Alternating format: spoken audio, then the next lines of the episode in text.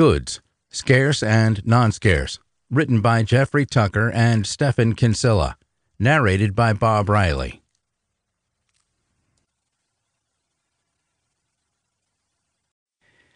Scarcity and Scarce Goods Why are tangible goods property? This is a central question of Stephan Kinsella's Against Intellectual Property. The reason for property is that, quote, there can be conflict over these goods by multiple human actors.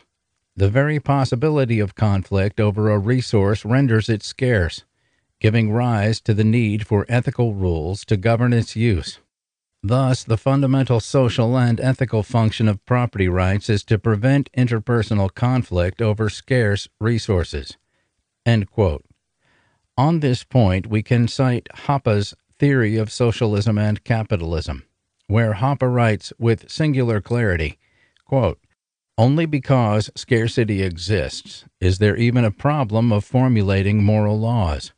Insofar as goods are superabundant, free goods, no conflict over the use of goods is possible, and no action coordination is needed. The logic for this insight Hoppe draws from Rothbard, and the term free goods he takes from Mises.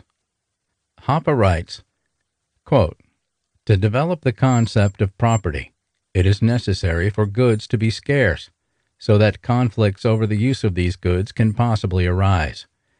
It is the function of property rights to avoid such possible clashes over the use of scarce resources by assigning rights of exclusive ownership. Property is thus a normative concept, a concept designed to make a conflict free interaction possible by stipulating mutually binding rules of conduct, norms, regarding scarce resources. Even in the case of the Garden of Eden, where superabundance would mean that all things we ever wanted were in our grasp. Hoppe explains that there would still be a need for property rights. This is because the human body itself is scarce. Choices about who can use it and how it can be used necessarily exclude other choices. One cannot simultaneously eat an apple, smoke a cigarette, climb a tree, and build a house. Likewise, as Hoppe notes, quote, because of the scarcity of body and time, even in the Garden of Eden, property regulations would have to be established. Without them, and assuming now that more than one person exists, that their range of action overlaps, and that there is no pre established harmony and synchronization of interests among these persons, conflicts over the use of one's own body would be unavoidable. I might, for instance, want to use my body to enjoy drinking a cup of tea, while someone else might want to start a love affair with it, thus preventing me from having my tea and also reducing the time left to pursue my own goals by means of this body. In order to avoid such possible clashes, rules of exclusive ownership must be formulated. In fact, so long as there is action, there is a necessity for the establishment of property norms.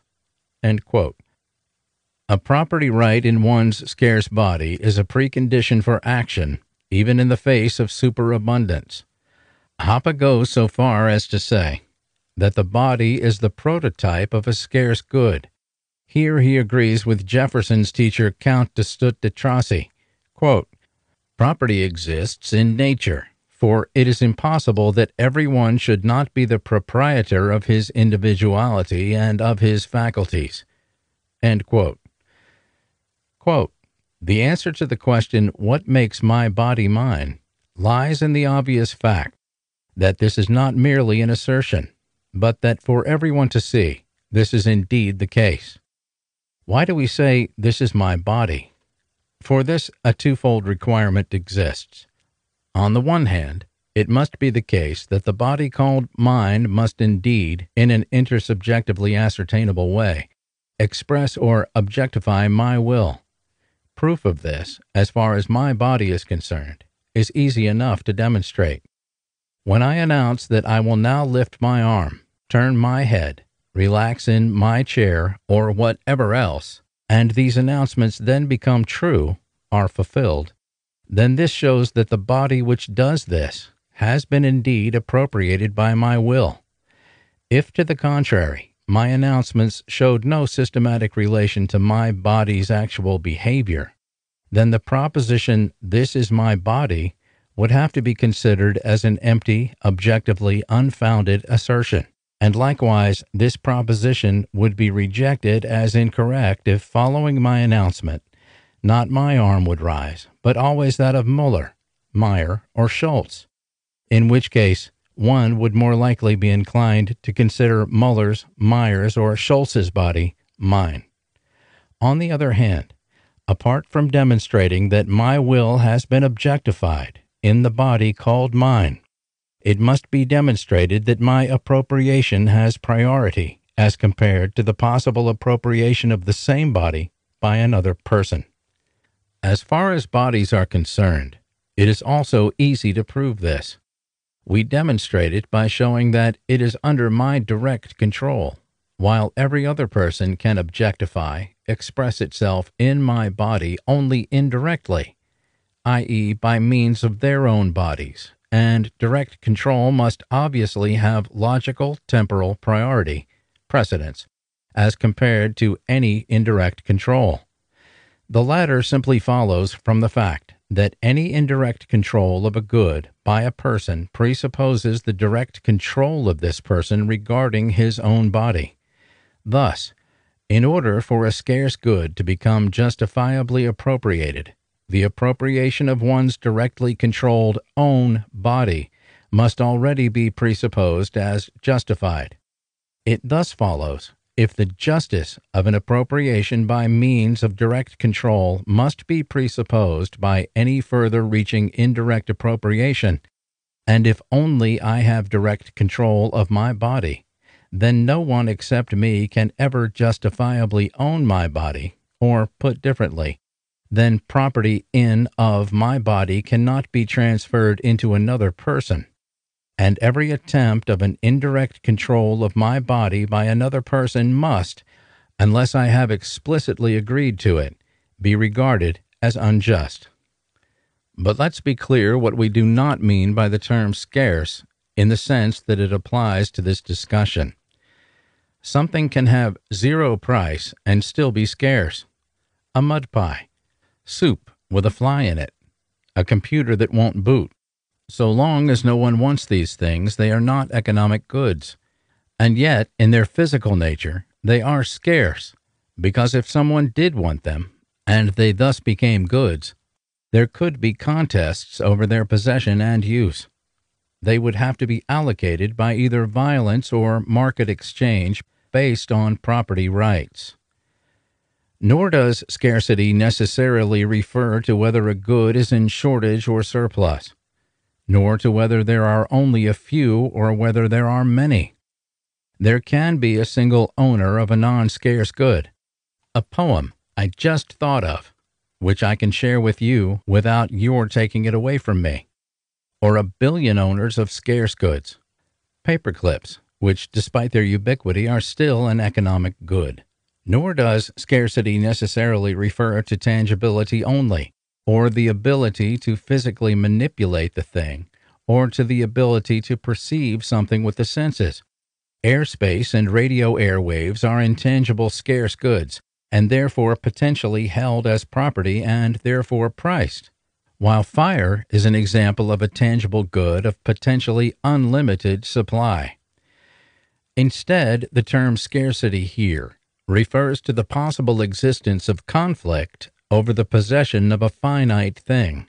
It means that a condition of contestable control exists for anything that cannot be simultaneously owned. My ownership and control excludes your control.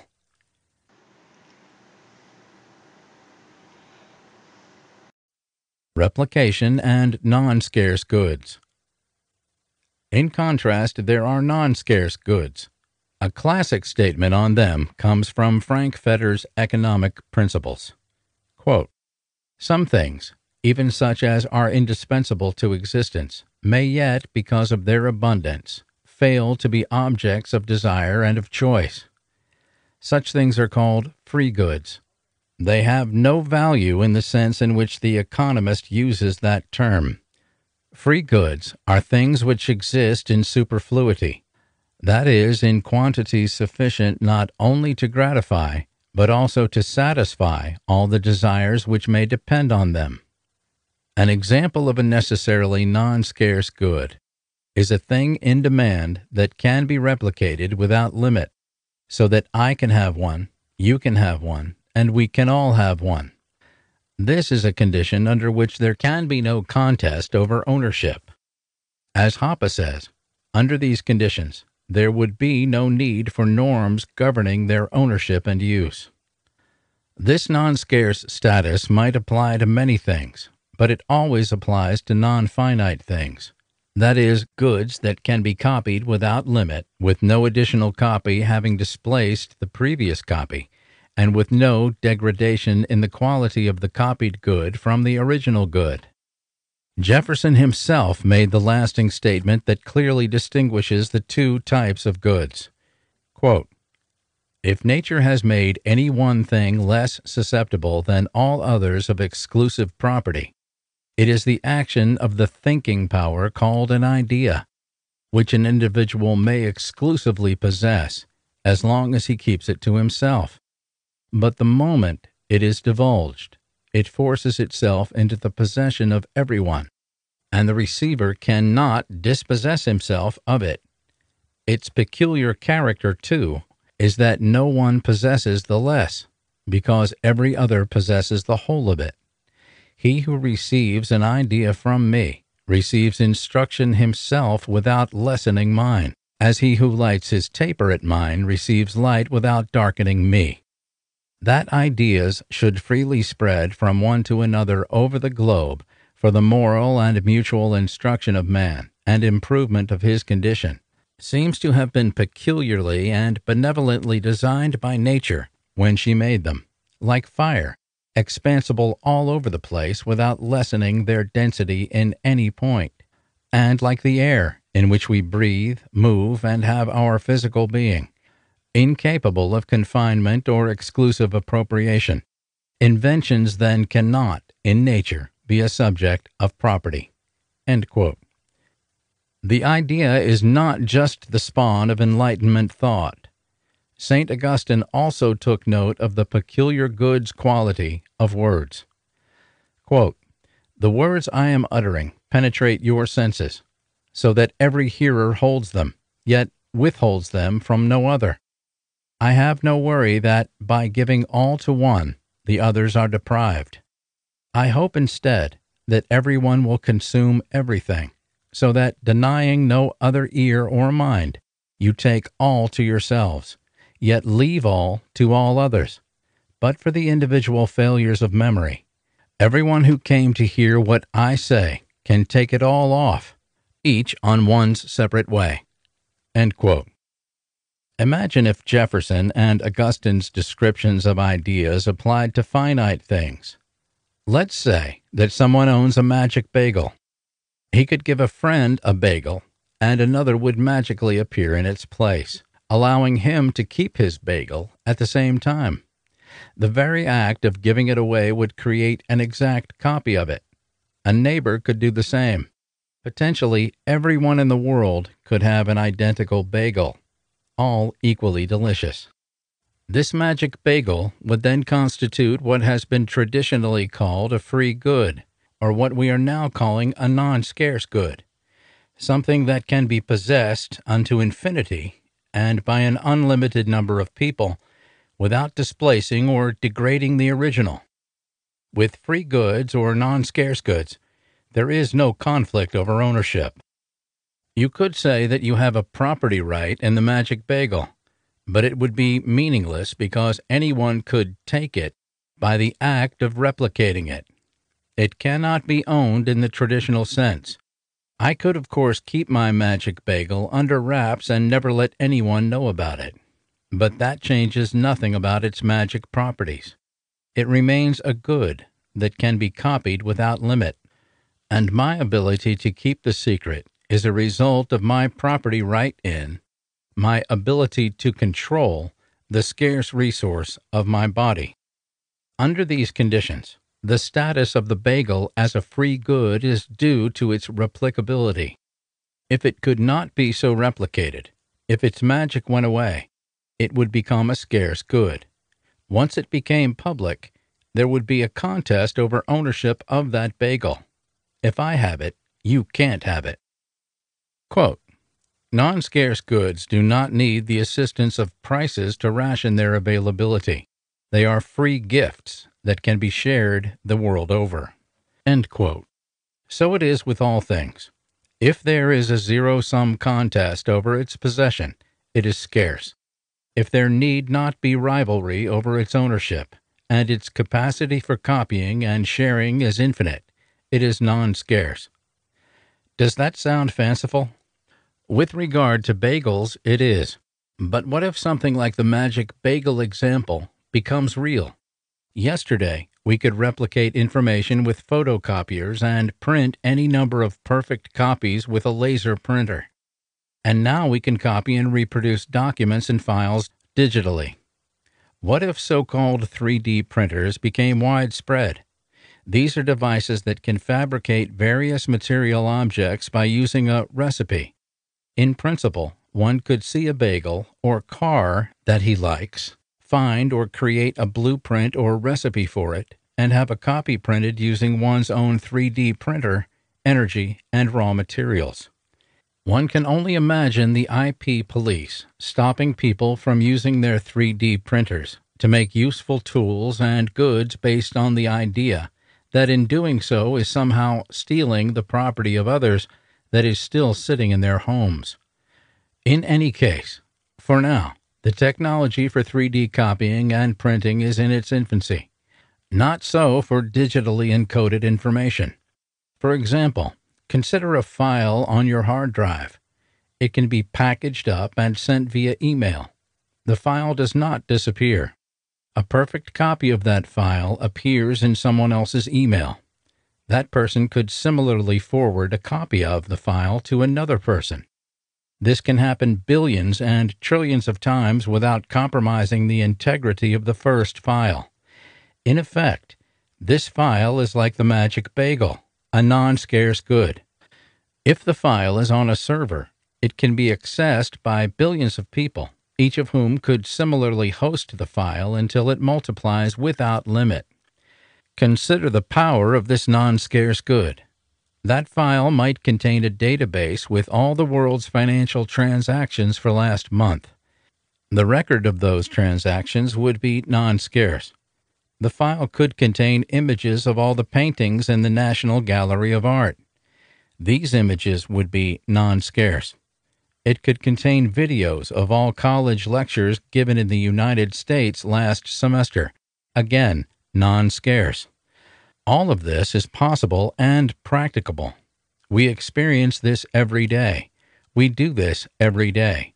All the files in the World Wide Web, unless they have been specially coded to be otherwise, constitute free goods. It seems clear that we are moving into a world in which we have to account for the existence of massive and growing numbers of goods that are not scarce, in the sense that they are potentially replicable into infinity. These goods fall outside the strict confines needed for rationing. There need be no conflict and hence no need for traditional property rights for them.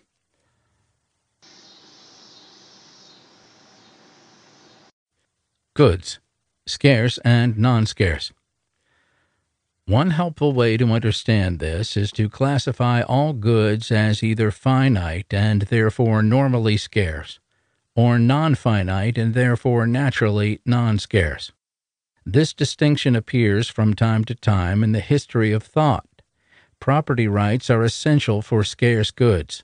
It is these scarce goods that serve as means for action, while non scarce goods that can be copied without displacing the original are not means but guides for action. It would be ridiculous to speak of some kind of social ownership over scarce goods. Scarce goods can only be owned by one person at a time. Sure, you can share them, but that is just a means of allocating a scarce good that changes nothing about the intrinsic nature of the good. In the end, all attempts at socializing scarce resources lead to state ownership and the well known chaos associated with it. But let us return to the bagel, this time one without magic properties. What about the recipe and the skills that made it? The recipe and skills can be copied by anyone. Anyone can watch and learn. The recipe can be shared unto infinity. Once the information in the recipe and the techniques of making it are released, they are free goods, non scarce goods, or non finite goods. What are some more examples of such naturally occurring non scarce goods? One person can share an idea, and it can spread unto infinity, never reducing or degrading the quality of the original. Fire might be considered another example, as Thomas Jefferson said. A match can light a log without displacing the fire from the match. The times tables are another example. The grade school teacher doesn't give up this knowledge when drilling it into the students. An image of anything qualifies too. One person can look at another and memorize what he or she sees without somehow taking or replacing the original. A tune is the same way. It can be shared and replicated without limit. I can sing a song, and you can sing the same song without taking the song from me. I can sing a song, and you can sing the same song without taking the song from me. These goods are all non scarce, and thereby require no economization. Once they are released, they need not be priced. There is no structure of production attached to their reproduction or allocation. Hence, there is no structure of production for the dissemination of ideas.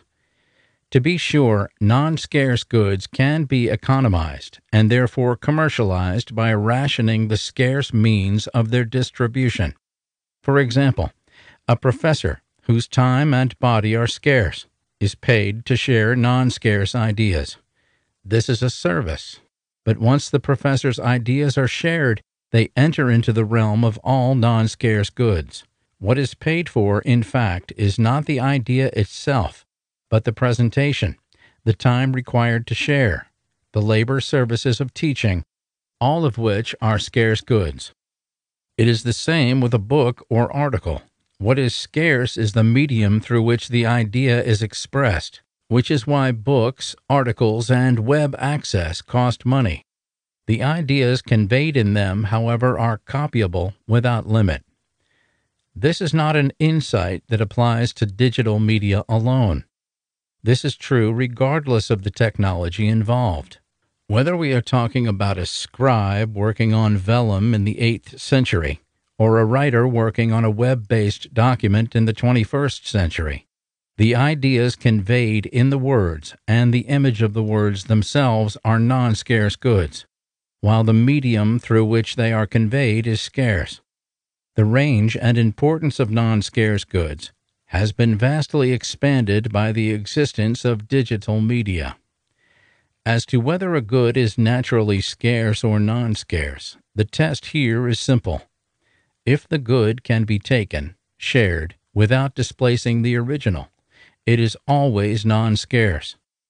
If taking the original means that it can no longer exist in the possession of the original owner or possessor, it is a scarce good. All goods fall into one or the other category.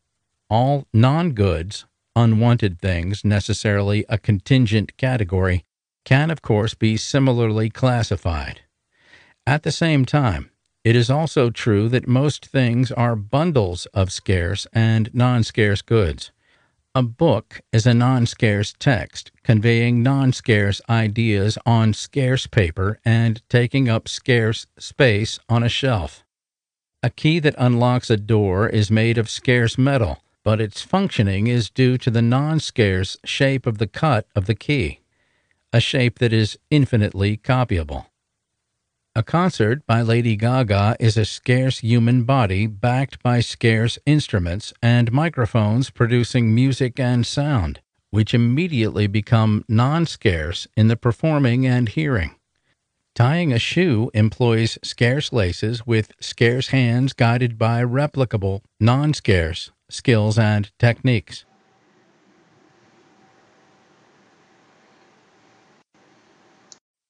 Replication and civilization.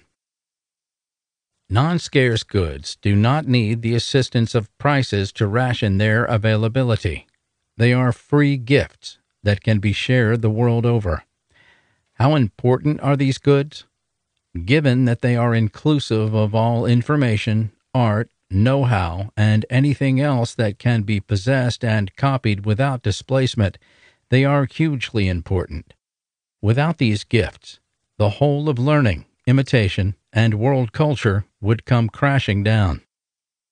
We are not truly human without being part of human civilization, and there can be no civilization and progress without the spread, dissemination, and accumulation of knowledge.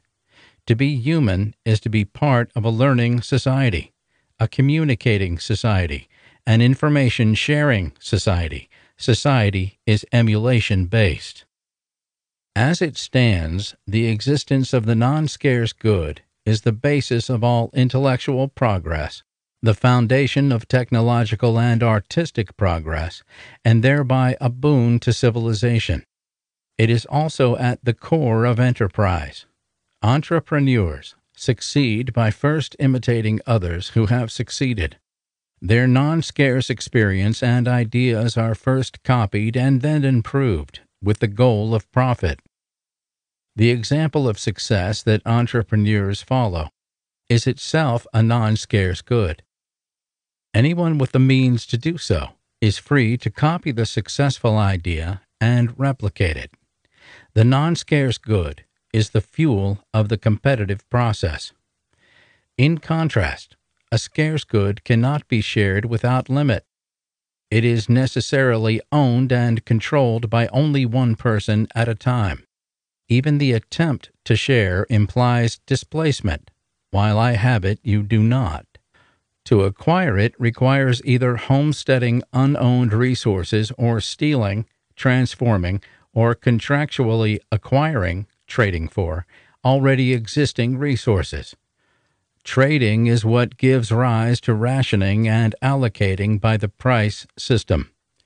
Quote, to be human is to be part of a learning society a communicating society, an information sharing society. Society is emulation based. Unquote. Again, it would be preposterous to speak of socialism in scarce goods because it is physically impossible to imagine two simultaneous owners of the same scarce good. However, it is possible to speak of something like socialism for a good that is non scarce by its nature precisely because it can be infinitely copied. The non scarce good is private so long as it is never revealed. It must remain a secret. Once the secret is out, the good becomes part of the commons, or socially shared, if you will, because everyone who encounters it can use it. Technology has worked to create ever more goods that have become part of the non scarce category and this might be seen as a major feature of technological development for all time.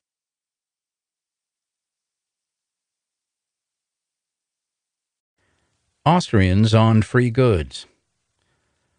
Austrians have always, if sometimes only implicitly, recognized the existence of the non scarce good, which is precisely the good in question with regard to intellectual property. Menger's 1871 book, Principles of Economics begins with the definition of a good that excludes the concern over scarcity. Something is a good in Menger's view when it is casually capable of satisfying a human need. This is a very broad definition. For something to be good, said Menger, there must be human knowledge of this cause and effect connection along with command over the thing so that the relationship between cause and effect can be realized. Among these goods, he includes goodwill, family connections, friendship, love, religious and scientific fellowships. all of which fall into the class of things that can be replicated without displacement. Only later, in the opening chapter, when discussing the issue of property, does Menger introduce the notion of scarcity and hence the need for economizing. Seeing property as a subclass under the larger division of goods implies the existence of what Ludwig von Mises called a free good, something that is available in superfluous abundance, which man does not need to economize. Mises says that though they are not the object of any action, they are useful and even essential for production. Giving the example of a recipe, he writes that these free goods or non scarce goods render unlimited services. A free good does not lose anything from its capacity to produce however often it is used. Its productive power is inexhaustible. It is therefore not an economic good. But it is no less important.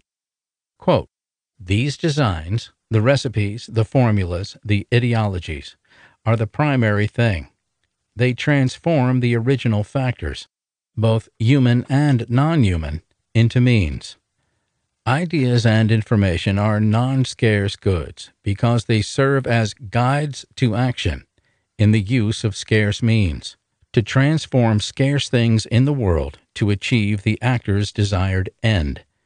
As Mises wrote, quote, Action is purposive conduct. It is not simply behavior, but behavior begot by judgments of value, aiming at a definite end and guided by ideas concerning the suitability or unsuitability of definite means. Unquote.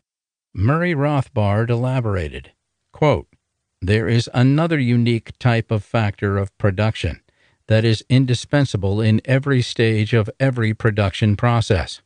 This is the technological idea. Unquote. Rothbard points out that once the idea comes about, it no longer has to be produced. It is an, quote, unlimited factor of production that never wears out or needs to be economized by human action, unquote. This is precisely what a non finite, non scarce good is an unlimited factor of production. Fetter also glimpses that ideas themselves are non scarce goods. Quote, the gain to the general welfare, however, can result only when the new inventions are actually embodied in machines. An invention is only an immaterial idea, and the machines in which inventions are incorporated are wealth which has a capital value. Further, a gain can result only when the usance of the machines is not so high as to absorb the larger part of the gain in efficiency. Not all labor saving inventions call for more elaborate or more costly machines. Some are merely better methods and require no more equipment, or even less. Some of them are simpler and less costly than the forms they displace. These, unless patented, are free goods, uplifting the efficiency of production without money and without price. Unquote. Although Fetter assumes the existence of patent rights and does not question their legitimacy, he recognizes that methods, which are merely recipes, a type of information, are non scarce goods he calls them free goods that are freely available and increase efficiency and productivity. That is, unless they are patented, thus making them artificially scarce. One of the longest and most searching essays on this topic is by Eugen von Böhm-Bawerk in his article, Whether Legal Rights and Relationships Are Economic Goods. In this piece, Böhm-Bawerk points to several features of things that make them economic goods, among them physical possession and the power of disposal and control. The notion of scarcity as a precondition for calling something an economic good is presumed but never stated outright. However, Böhm-Bawerk added critical elements to the idea of the good, noting that personal services must also be included in this category. Whether such are truly goods is not inherent in the service itself, but depends on the subjective response to that service, thus introducing to the idea of a good a subjective component. Here, Böhm-Bawerk keenly observes the interplay between materially scarce and subjectively non scarce goods. Quote, Be it granted that the poet's soul must have originated thought and emotion, and be it further granted that only in another soul and through intellectual powers can those thoughts and emotions be reproduced. But the path from soul to soul leads through the physical world for one stretch of the journey, and on that stretch the intellectual element must make use of the physical vehicle, that is to say, of the forces or powers of nature. The book is that physical material vehicle. As Joseph Salerno notes, Böhm-Bawerk employed the example of the production and consumption of a poem to illustrate that the good is inextricably bound up with the want satisfaction process that traverses and links the objective and subjective realms.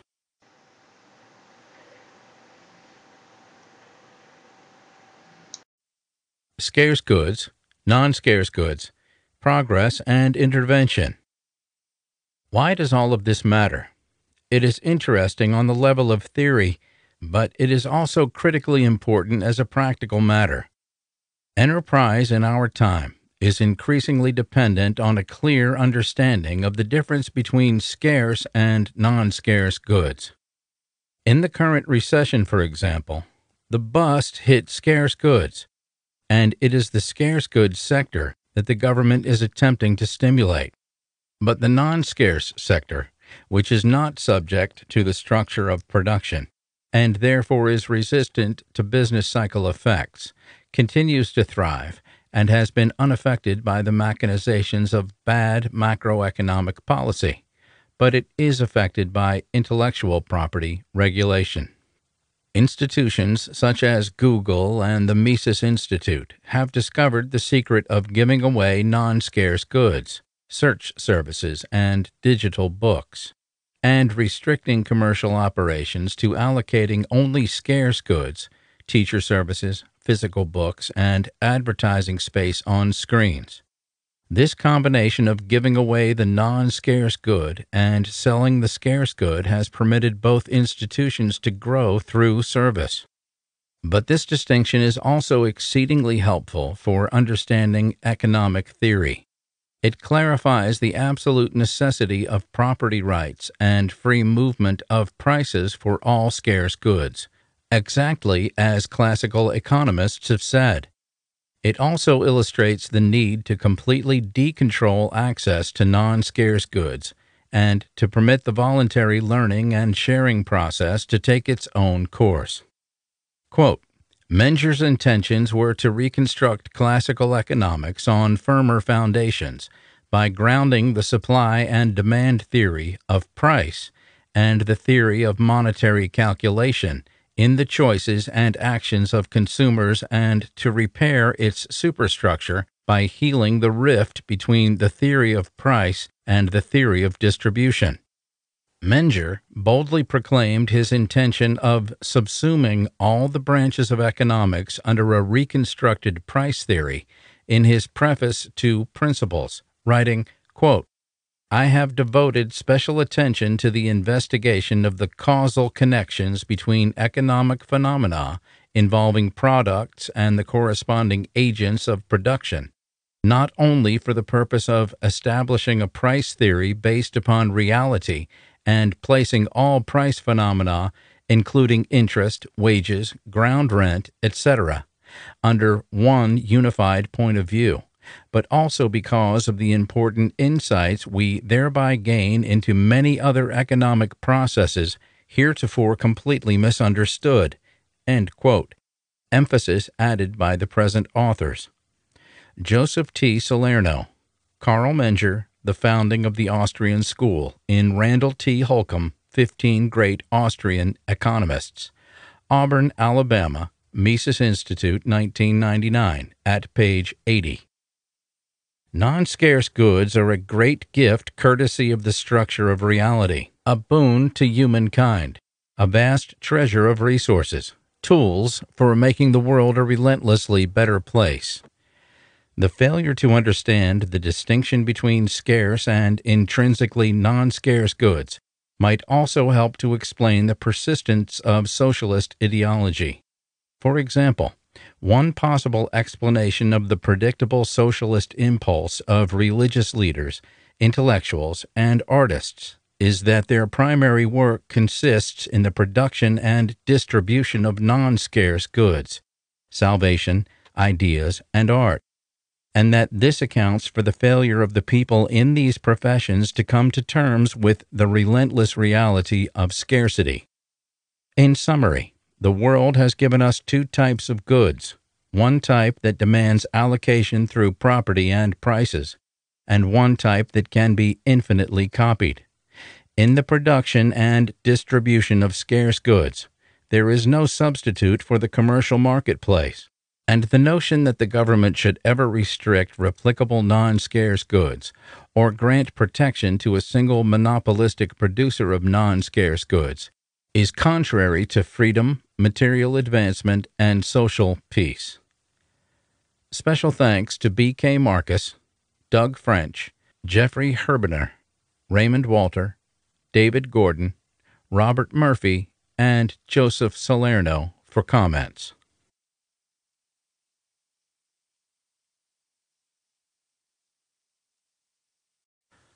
Authors Contact Jeffrey A. Tucker. Jeffrey Tucker is editorial director of the American Institute for Economic Research. He is author of It's a Jetson's World Private Miracles and Public Crimes and Bourbon for Breakfast Living Outside the Status Quo. Send him mail. Stephan Kinsella.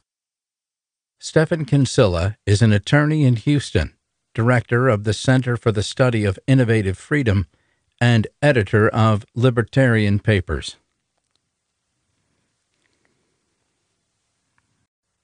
This has been Goods, Scarce and Non Scarce, written by Jeffrey Tucker and Stephan Kinsella, narrated by Bob Riley.